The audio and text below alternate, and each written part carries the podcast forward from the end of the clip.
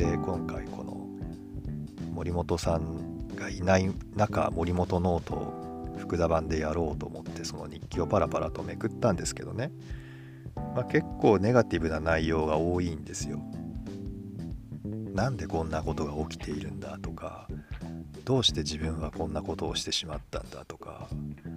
どうしてこんなことを言っているんだとかもっとこうすればいいのにみたいななんかそういう文句みたいのが結構多くてですね。読んでるとちょっとうんざりする時も、うん、ありましたし。おそうかそういう考えかみたいな時もありましたけども。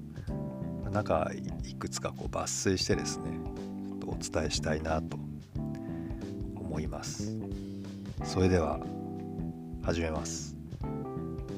森本ノート福田版。はい始めていきたいと思います。これはいつのかっていうとちょっと日付あ日付あるな。去年の日記ですね。それでうん多分何かのドラマを見ててそのドラマの中のセリフだと思うんですけどね。残してあったんです。記憶が定かじゃないですけどもあやふやですけども医者役の人が、恋人だったか恋人になる人だったか、まあ、患者さんじゃないんですけどね。医者役の人が口にしたセリフでした。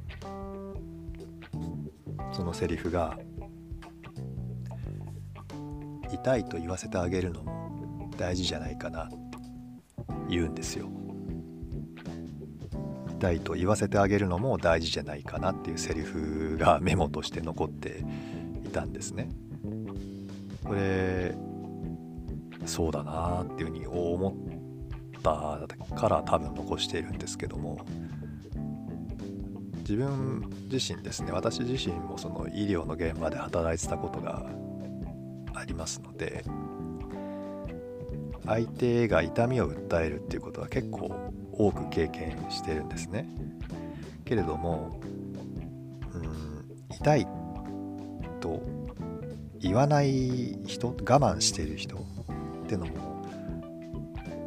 一定数いるんですよ。いたんですよ。でこれは患者さんっていう人じゃなくても患者さんっていうグループじゃなくても一般の人でも痛みって抱えてるはずなんですね。その何て言うかな。傷ができて痛いとかああいう痛みもそうだけどその心の痛みとかも全部ひっくるめて痛みを抱えて生きてる人ってたくさんいると思うんです。でそういう人たちが痛いです苦しいです助けてほしいですって表現できたらまあまだいいんですけどそれができなくて溜め込んでっていう場合も結構ありますよね。でそれは自分が自覚できない自覚していないから表現できないんだっていう場合もあるし自覚していても自分がこんなこと言っちゃダメなんじゃないかみたいに相手に迷惑かけるんじゃないかみたいにして言わないで我慢しているっていうケースもあるだろうなっていうふうに感じてはいるんです。だから痛みを抱えてたりしてる人が痛いと言える環境とかその状況を作